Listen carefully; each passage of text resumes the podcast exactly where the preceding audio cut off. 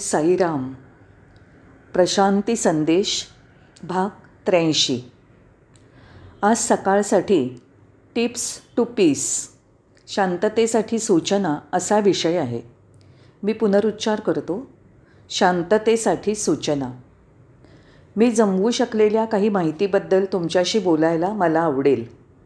सामान्यतः आपण आपली काही खास ध्येय आणि त्या ध्येयांप्रत पोचणं हे आपण ठरवलेलं असतं. त्या ध्येयाप्रत पोचण्यासाठी आणि लक्ष प्राप्त करून घेण्यासाठी आपल्याला ह्या चढाओढीच्या जगात खूपच संघर्ष करावा लागतो. ते ध्येय कुठून निर्माण झालं? त्याचं मूळ कुठं आहे?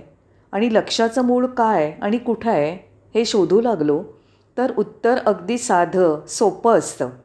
ते म्हणजे अहम. तो अहम हा ध्येय आणि लक्ष यांच्या बरोबरीने अधिकाधिक वाढत जातो. जेव्हा तुम्ही म्हणता मला ते करायला हवं. मला ते पूर्णतेला नेलं पाहिजे. तेव्हा तो अहम जास्तीत जास्त बळकट होत जातो. मला ते करायला हवं. मला ते केलंच पाहिजे. असं म्हणणारा तो अहमच असतो. हा अहम हे जाहीर करतो. दुसऱ्या शब्दात सर्व ध्येय ही अहमचीच असतात. शांततेत राहायचं असेल तर पहिली गोष्ट म्हणजे आपण आपल्याकरता कोणतीच ध्येय किंवा उद्दिष्ट ठरवू नयेत. भगवद्गीतेत असं सांगितलं आहे कर्म करत राहणं हे तुमचं कर्तव्य आहे. तुम्ही तुमचं काम करा आणि भगवंतावर निर्णय सोपवा. कर्मणी एव अधिकार राहते मा फलेशो कदाचन. तुम्हाला कृती करण्याचा पूर्ण अधिकार आहे पण निर्णयाच्या फळावर नाही. याचा सरळ अर्थ असा की ध्येय आणि उद्दिष्ट यांच्या पोषणाने अहमला पोसू नका. म्हणून शांततेसाठी सूचना या शीर्षकाचं पहिलं आणि महत्त्वाचं तत्त्व म्हणजे चिंता किंवा अट्टाहास करू नका. म्हणजेच ध्येयाप्रत पोचणं म्हणजे लक्ष गाठणं होय. आता मी दुसऱ्या मुद्द्याकडे वळतो. अगदी कौटुंबिक स्तरापासून ते सर्व प्रकारच्या सामाजिक स्तरांवर सर्व ठिकाणी आपण अपेक्षा करत असतो. आजूबाजूची कुठलीही पातळी असो मग ती मित्र कुटुंबातील व्यक्ती असोत कचेरीतील असो कॉलेजमधील असो तेथील सर्व लोकांकडून आपण अपेक्षा करतो. होय आपण अपेक्षा करतोच. आणि जेव्हा त्या अपेक्षा पूर्ण होत नाहीत तेव्हा आपण निराश होतो. तेव्हा कसल्याही अपेक्षा न ठेवणं हे सर्वात चांगलं. आपण आपलं काम करीत राहावं. आपलं काम मनापासून आनंदाने करत राहावं. याचाच अर्थ निरपेक्ष असावं. हा दुसरा मुद्दा आहे. मला तुमच्या लक्षात आणून द्यायचं आहे की अपेक्षा न धरता कामाचा आनंद लुटा. त्यामुळे निरहंकारीपणामध्ये आनंद उपभोगणं हे कृतज्ञता आणि आभारी असण्याची वृत्ती असते. जेव्हा ध्येयच ठरवलं नसेल तर अहम येणारच नाही. तसंच कोणतंही लक्ष नसेल तर तुम्ही निरहंकारी राहाल. या निरहंकारी स्थितीमध्ये आनंद कृतज्ञता आणि आभारी असण्याची भावना असते. पण इथे एक असा मुद्दा आहे की तुमचा नाहीसा झालेला अहंकार परत येण्याची शक्यता असते. आपल्याला ह्याबद्दल खूपच सावध असावं लागतं. कारण त्याने तुम्हाला कायमचं सोडलेलं नसतं. म्हणून आपल्याला त्याबद्दल खूपच सावधान राहिलं पाहिजे. खरं सांगायचं तर निरहंकारी होण्यासाठी एक गुपित आहे. एक पद्धत आहे. ती म्हणजे नेहमी जिथे आहात तिथेच राहा. आपण नेहमी भविष्यातील स्थळं काळाचा विचार करतो. अहंकार अशा तऱ्हेने काम करत असतो. जेव्हा तुम्ही आत्ता आणि इथेच असता तेव्हा अहंकाराला शिरकाव करता येत नाही. म्हणून निरहंकारी राहण्याची किल्ली म्हणजे नेहमी जिथे असता तिथेच राहा. विचारांती असं तुमच्या लक्षात येईल की अहंकाराचं अस्तित्व त्याच्या नसण्यामध्येच असतं. दाखला म्हणून भूतकाळ हा भूतकाळच. तो संपला तरीसुद्धा अहमला अजूनही भूतकाळाबद्दलच गर्व वाटत असतो. आपल्याला असं बोलणं असणारे अहंकारी लोक माहिती आहेत. ते म्हणतात मी असा होतो तसा होतो वगैरे. का? ते वर्तमानात जगत नाहीत. ते त्यांच्या भूतकाळातील गोष्टींबद्दल बढाया मारतात प्रौढी मिरवतात आणि कधीकधी तो अहंकार असंही म्हणतो की मी हे करू शकलो असतो मी ते केलं असतं. आज सकाळीच मी ते करायचं ठरवलं होतं इत्यादी. याचा अर्थ न केल्याच्या जाणीवेची रुखरुख राहणं. पश्चात्ताप होणं. म्हणजेच ते आता वर्तमानातील ह्या क्षणात जगत नसतात. कारण भूतकाळाला अस्तित्वच नसतं. भूतकाळ हा वर्तमानकाळ नसतो. भविष्यकाळही अस्तित्वात नसतो. म्हणून या अस्तित्व नसण्याच्या काळातच अहम फोफावतो.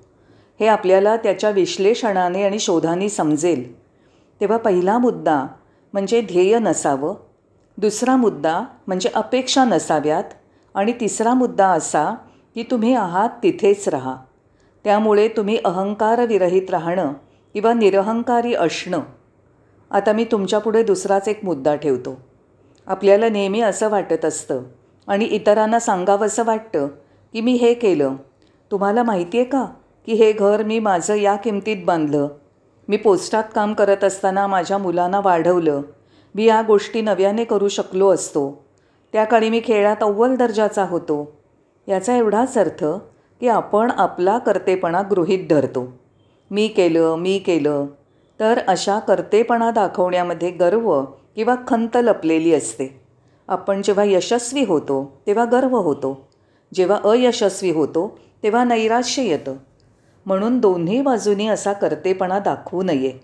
कारण त्यामुळे अभिमान किंवा गर्व अथवा निराशाही येते.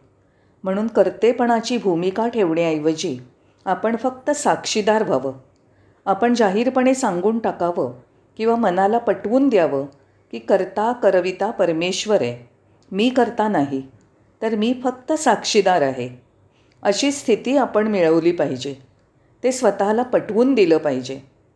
उदाहरणार्थ हनुमान लंकेचा प्रवास यशस्वी करून आल्याबद्दल सीतेला भेटल्याबद्दल सगळ्यांनी त्याचं अभिनंदन केलं. एवढं मोठं काम केल्याबद्दल गर्व वाटण्याऐवजी मान डोलावून ते मान्य करण्याऐवजी तो म्हणाला तुम्ही माझं अभिनंदन कशाला करता? माझे आभार का मानता? मी तर केवळ रामचंद्राचा सेवक आहे. त्याच्या कृपेशिवाय मी हे करूच शकलो नसतो. म्हणजेच हनुमानाने त्याचा कर्तेपणा मान्य केला नव्हता. मी रामचंद्राला भेटण्यासाठी अधीर झालो आहे राम हा करता आहे आणि तुम्ही करते नसता. मी आणि तुम्ही फक्त कायमचे साक्षीदार म्हणून राहू. आता पुढची गोष्ट म्हणजे आपण आपल्यातच बोलत असतो. आपण ह्याबद्दल आपल्या पूर्वीच्या एका संवादात हे बोललो आहे प्रत्येक मुद्द्याला चांगल्या आणि वाईट बाजू असतात. प्रत्येक मुद्द्याच्या सकारात्मक आणि नकारात्मक बाजू असतात. यालाच आपण मनातल्या मनात होणारा संवाद असं म्हणतो आणि तो सतत चालूच असतो. उलट सुलट असं. त्याप्रमाणे आपले विचार वेगवेगळ्या दिशेने धावत असतात आणि आपण विचारांच्या गर्दीत शिरतो. त्याहीपेक्षा आपण बोलतो एक आणि करतो दुसरंच. म्हणजे विचार शब्द आणि कृती यांच्यात सुसंगती नसते. पण भगवान म्हणतात मनस्सेकम वचस्सेकम कर्मण्येकम महात्मनम मनस्सन्यत वचस्सन्यत कर्मण्यत दुरात्मनम असं पहा जर ते दोन निरनिराळे असतील तर काय घडेल? ते वेगवेगळे आहेत. दुरात्मनम ही दुष्ट व्यक्ती असते. जेव्हा त्यांच्यात सुसंगती असेल तर तो राजा माणूस महात्मनम. आणि जेव्हा विसंगती असेल तर तो दुरात्मनम. कर्मस्सेकम वचस्सेकम मनस्सेकम यांच्यात एकमत असावं. आपण गोंधळलेले असतो अस्वस्थ असतो. आपल्या मनाला शांतता नसते. कारण विचार उच्चार आणि आचार यांच्यात ऐक्य नसतं. सोपं उदाहरण. रामकृष्ण परमहंस हे कलकत्त्यातील राणी रासमणींनी बांधलेल्या कालीमातेच्या मंदिरात पुरोहित म्हणून सेवा करत होते. परमहंस हे त्यांच्या सभोवार लहानसं मंडळ भरवून सत्संग करत असत. अचानकपणे ते उठले आणि राणी रासमणीकडे गंभीरपणे पाहून रासमणीला सावध राहण्याबद्दल सूचना दिली. खरं म्हणजे हे मंदिर राणी रासमणीने बांधून घेतलं होतं. पण रामकृष्ण परमहंस हे खूपच रागावले होते आणि मोठ्यांदा गरजले तू कसला विचार करतेस तू माझं बोलणं लक्षपूर्वक ऐकतेस का? तुझं मन कुठं आहे? असं जे ते म्हणाले त्याचा अर्थ जेव्हा आपण सत्संग ऐकत असतो तेव्हा इतर दुसरे विचार मनात येऊ देऊ नयेत. आणि जर आपण काही करत असलो तर त्यावेळेला आपल्या मनातील विचार आणि शब्द त्या अनुसारच आपली कृती असेल याची आपण काळजी घेतली पाहिजे. म्हणजे मानसिक शांततेकरता आपले विचार उच्चार आणि आचार यामध्ये ऐक्य असलं पाहिजे. आपण जर विचार केला की आपल्याला शांती का मिळत नाही? का? तर उत्तर असं आहे की आपल्या मनात नेहमी शंका असतात. शंका न घेता आपण कुठलंही काम करत नाही. प्रत्येक व्यक्तीबद्दल प्रत्येक गोष्टीबद्दल आपण शंका घेत असतो. आपण त्यावेळच्या परिस्थितीवरही शंका घेत असतो. होय आपण शंका घेत राहतो. जीवन हे कायम संशय आणि शंकांनी भरलेलं असतं. पण गीता सांगते संशयात्मा विनश्यती. संशयी माणसाचा नाश होतो. दुसऱ्या शब्दात म्हणजे आध्यात्मिक क्षेत्रात आपण शंकारहित निसंशय राहणंच चांगलं. खरं म्हणजे तुम्ही जर खोलवर संशयाविषयी शंकांबद्दल विचार केलात तर तुम्हाला समजेल की शंकांचं पूर्ण उत्तर मिळणार नाही. कारण एका प्रश्नाचं उत्तर एकदा दिलं की दुसऱ्या शंकेला मार्ग मोकळा होतो. माणसं पहिल्या प्रश्नाचं पूर्ण उत्तर ऐकल्याशिवाय तो दुसऱ्या शंकेबद्दल विचार करायला लागतो. उत्तर ऐकण्याकरता तो वाटही पाहत नाही. तो नवा प्रश्न विचारायला सुरुवात करतो. तो पहिल्या प्रश्नाचं उत्तर ऐकण्यापूर्वीच नवीन शंकांचा विचार करायला लागतो. अशामुळे शंकांचं उत्तर कधीही मिळत नाही. साधं उदाहरण. जेव्हा झाडाची वाळलेली पानं गळून पडतात तेव्हा काय होतं? नवीन पालवी फुटायला लागते. होय. नवीन पालवी नक्कीच दिसायला लागतात. त्याप्रमाणे एक शंका दूर झाली की नवीन शंका डोकं वर काढते. म्हणून काय करायला हवं? शंकांची उत्तरं मिळणार नसतातच तर त्या शंका सोडूनच दिल्या पाहिजेत. एकदा तुम्हाला पटलं की मग शंका घेऊच नाहीयेत मी आणखी एका गोष्टीचाही विचार करतो. आपल्या मनाला शांतता नसते. का? आपल्या जीवनात वेळोवेळी घडणाऱ्या विशिष्ट गोष्टींचाच फक्त विचार आपण करत राहतो. बाबा नेहमी म्हणतात तुम्ही काळजी का करता? त्या काळजा आकाशातल्या निघून जाणाऱ्या ढगांसारख्या असतात. तुम्ही दुःखी का होता? हे सर्व निघून जाणाऱ्या ढगांसारखं असतं. सर्व ढग निघून जाणारे असतात. कुठलाही ढग कायम राहणारा नसतो. म्हणून निघून जाणाऱ्या ढगांचा विचार करण्यापेक्षा कायम टिकणाऱ्या आकाशाचा विचार करावा. आकाश न बदलता कायम तसंच राहतं. जे निघून जाणारे ढग असतात त्यांचाच आपण विचार करतो आणि काळजी करत राहतो. आपल्या आयुष्यातल्या सर्व घडामोडी सर्व प्रश्न सगळे प्रसंग त्या चांगल्या असोत किंवा वाईट यश किंवा अपयश हे सर्व मागे पडणारं निघून जाणारे असतात. ते कायम राहणारे नसतात. मग आपण जे बदलत नाही कायम राहणारे आहे त्या आकाशाचाच विचार करूया. तुम्ही आकाश आहात ढग नाही. आकाश हे काय आहे? ते तुमची जाणीव आहे. आकाशात द्वैत नसतं. ते एकच आणि सारखंच राहतं. मग ढग म्हणजे काय असतं? तुमचं मन. मन हे ढगांसारखं असतं. ढगांनी भरलेलं असतं. द्वैत असतं. मनाचा शांतपणा म्हणण्याचं दुसरं कारण असं की मला काही गोष्टी मिळवायच्या आहेत. त्यांचा ताबा घ्यायचा आहे. नाहीतर त्या नाहीशा होतील. समजा सत्ता. मला सत्ता मिळवली पाहिजे. कदाचित ती सत्ता उद्या नाहीशी होईल. मला ती मिळणार नाही. सौंदर्य. मला ते सौंदर्य मिळवून द्या. नाहीतर ते उद्या नाहीसं होईल. दीर्घकाळ टिकणार नाही. मी माझी प्रतिष्ठा जपली पाहिजे. नाहीतर कालांतराने ती प्रतिष्ठा राहणार नाही. मला संपत्ती मिळवली पाहिजे कारण ती नंतर मिळवता येणार नाही. म्हणजेच या सर्व भौतिक इच्छा सत्ता सौंदर्य प्रतिष्ठा संपत्ती या सर्व नाहीशा होणाऱ्या आहेत हे आपल्याला माहिती आहे. कालाच्या ओघात त्या सर्व क्षीण होणार असतात हेही आपल्याला माहिती असतं. तरीही आपण त्यांच्या मागे त्या मिळवण्यासाठी धावत असतो. आपण हे लक्षात ठेवलं पाहिजे की सत्ता सौंदर्य संपत्ती प्रतिष्ठा अशा सर्व गोष्टी निघून जाणाऱ्या ढगांसारख्या असतात. आणि सत्य हेच आहे की आकाश तसंच राहतं. असाच एखादा खडक असतो. त्याच्या एखाद दुसऱ्या ठिकाणी फुलझाडं दिसायला लागतात. त्याला फुलं येतात. मग काय होतं? त्या रोपट्याच्या शेंड्यावर उमललेलं ते फूल कोमेजून जातं. ते जास्त वेळ टिकत नाही. पण तो खडक तसाच राहतो. फूल राहत नाही. पण खडक मात्र राहतो. म्हणून आपण त्या फुलाकडे आकर्षित होऊ नये.